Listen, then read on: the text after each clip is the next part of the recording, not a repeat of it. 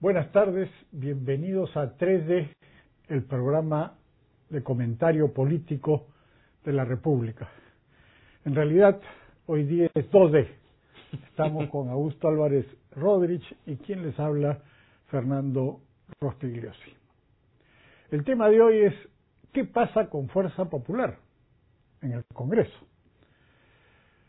Después de un prolongado enfrentamiento con el gobierno de Pedro Pablo Kuczynski, que terminó con la renuncia del presidente y con una caída considerable de popularidad del Congreso, las cosas mejoraron sustancialmente cuando el nuevo presidente Martín Vizcarra recibió el respaldo y la colaboración del Congreso. La opinión pública estaba satisfecha con que las relaciones entre el Poder Ejecutivo y el Parlamento mejoraran. Pero en los últimos tiempos las cosas han cambiado nuevamente. Una serie de hechos producidos en el Congreso de la República han promovido, provocado, ocasionado innumerables críticas, entre ellas de los medios de comunicación que han eh, publicado eh, asuntos que al parecer han disgustado mucho a los congresistas, por lo menos a la dirigencia del Congreso. La semana pasada, el nuevo cardenal, el futuro nuevo cardenal del Perú, el obispo de Huancayo, Monseñor Pedro Barreto, tuvo frases durísimas para con el Congreso, diciendo que el Congreso estaba de espaldas a la realidad nacional. Eh, esa es una muestra de la situación eh, complicada que se está viviendo. En los últimos días también han salido nuevamente más denuncias sobre situaciones que no hacen más que deteriorar la imagen del Congreso. ¿Cómo explicar esto?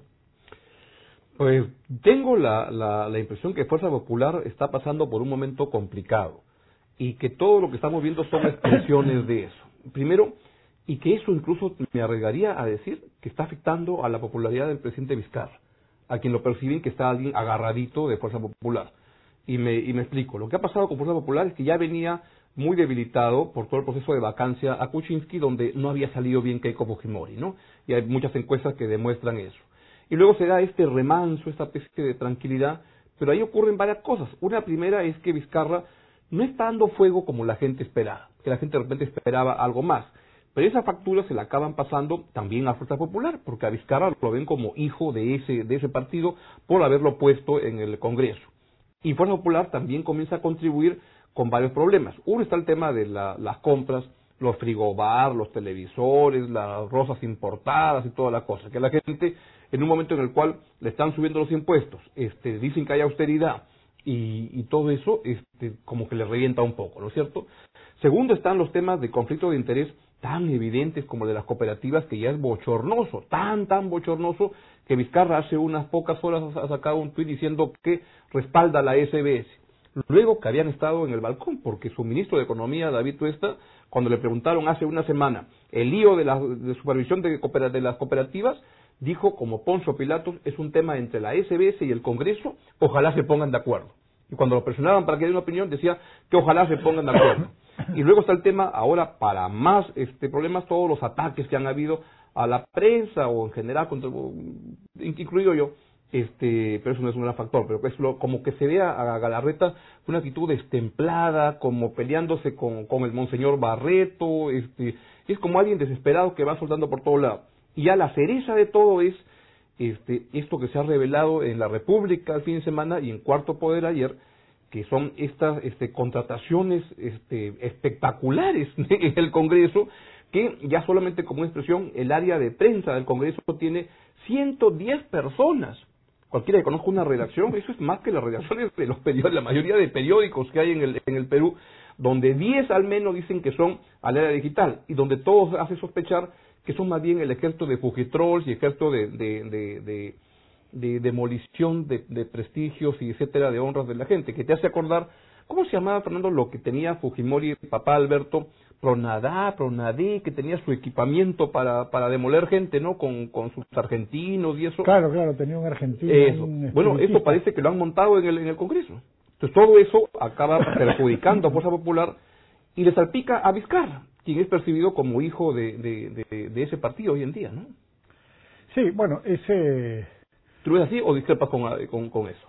No, yo creo que, que en realidad ellos están cometiendo eh, muchos errores, porque esto de los gastos excesivos es muy irritante, pero cosas como lo de las cooperativas es muy grave y pues, preocupante, porque se ha dicho ya hasta el cansancio que hay estas cooperativas de ahorro y crédito que son usadas para lavar dinero. En el Brain hay 200 cooperativas.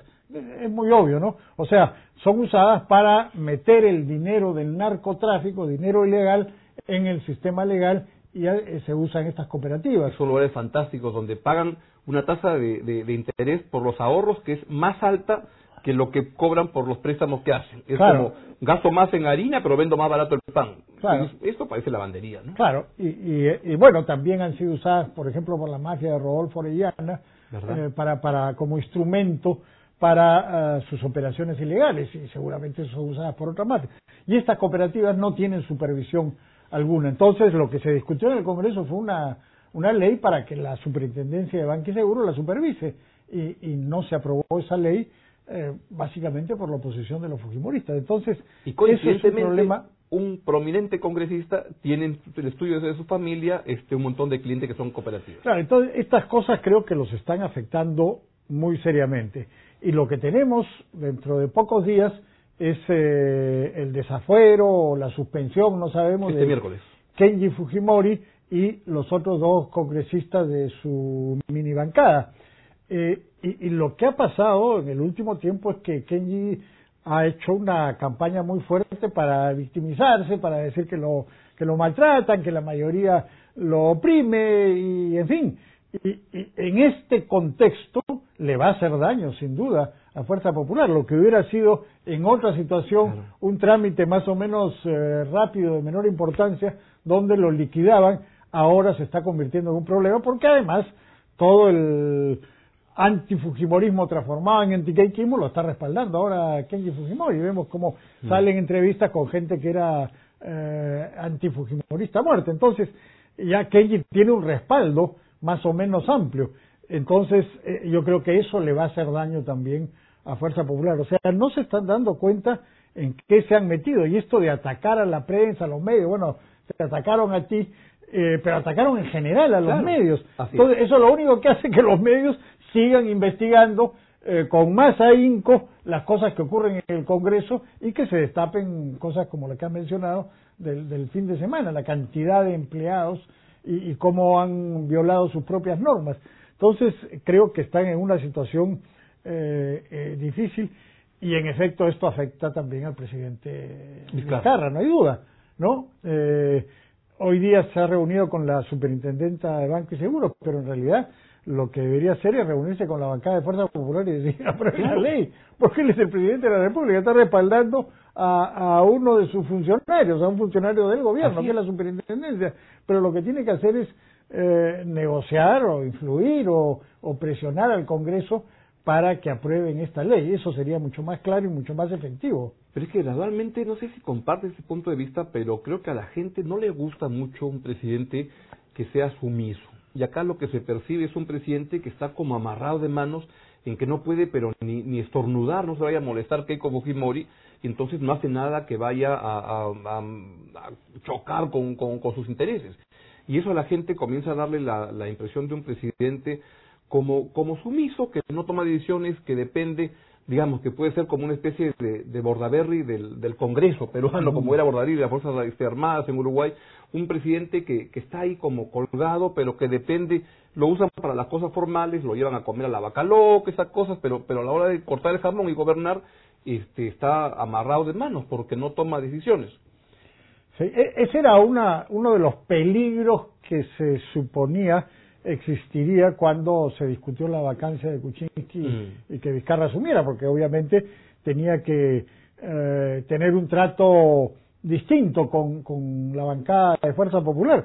Pero una de las cosas que se había advertido es que tenía que tener liderazgo, que a la gente no le gusta la solución y que en determinadas circunstancias podía tenerlo sin necesidad de pelearse. En este caso de, de la muerte de esta chica que fue asesinada por, por el individuo ese, eh, no se ha atrevido a usar la palabra, género. porque es un absurdo. porque pues. se puede molestar que. No, es un, eso es, un, absurdo, pues, ¿no? Eh, entonces, eh, ya, y lo, lo de las cooperativas también. Entonces, podía haber tenido gestos que lo, lo ah, pusieran como un presidente que realmente eh, está gobernando, ¿no? Pero desgraciadamente hasta ahora no lo está haciendo, ojalá que cambie, ¿no? No, y entonces esto, esto lo hace trasaviar a Vizcarra, pero Fuerza Popular también enfrenta varios problemas. Tú, no sé, pero la votación de este miércoles para decidir si expulsan o no a, Kenji Fujimori, creo que es incierta. O, o está seguro que se la lleva Keiko Fujimori? No, pero parece que con 51 votos lo pueden suspender. O sea, que eso es lo mínimo. 120 días, pero... No, no, no, no, no, no. Votarlo. No, lo sacan hasta que el Poder Judicial decida, o sea, o 2021. claro, no, no es expulsado, no es eh, desaforado, pero por lo que he visto que dicen los constitucionalistas, lo pueden sacar de hecho del Congreso hasta... Y no podría haber una mayoría de votos contra eso, porque veo que Nuevo Perú ha dicho que no va a votar, el APRA tampoco. Este, veo cada vez más agrupaciones que comienzan a, salir. Bueno, pero ahí necesitaban solo dos votos, tenían 49, necesitaban 51 para eso. Vamos a ver si eso ocurre, ¿no? Pero yo, yo creo que, que sí, ¿no? Pero me parece muy difícil que no puedan conseguir eso. Pero de hecho ya están en, problemas y van a estar en problemas para la elección de la mesa para la mesa directiva. donde viene el gran, el, gran problema no es cierto que podrían perderla. Podrían perderla claro. y si pierden la mesa directiva no solo perderían la capacidad de poner la agenda sino que pierden el control de estos 110 hombres de prensa que hay y mujeres de prensa que hay y el teje y maneje del Congreso donde se está viendo que hay un manejo muy arbitrario. Han entrado al Congreso como 600 y pico personas y el presupuesto, escuchaba el programa de Rosalía Palacios en la mañana, el presupuesto del Ministerio, del Congreso es más alto que de varios ministerios. Claro.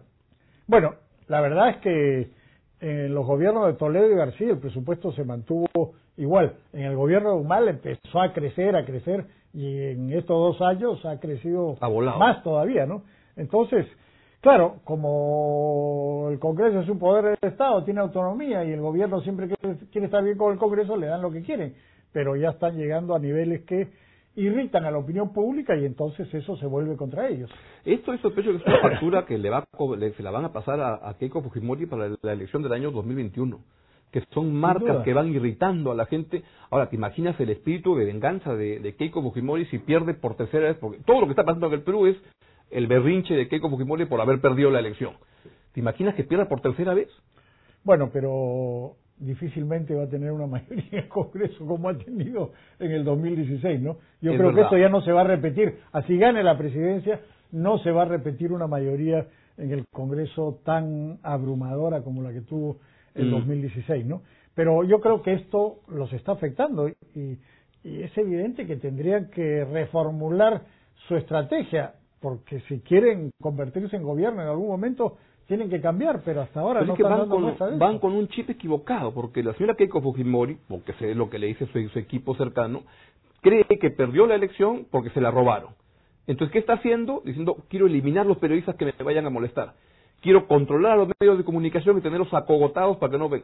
Quiero controlar la OMPE, mira lo, lo que está pasando en la OMPE, tremendo escándalo. Si quiero controlar todo el país para que nada me vaya a faltar en mi gran intento de ser presidenta del Perú, a la tercera si va la vencida. Lo que no está contando es que la gente puede quedar muy molesta con ella por todo lo, lo, lo que está haciendo. Para no hablar de tener un hermano suelto en plaza hablando pese de ti. Bueno, sí, eso es eh, eh, realmente complicado porque eh, Kenji en ningún caso se va a quedar tranquilo.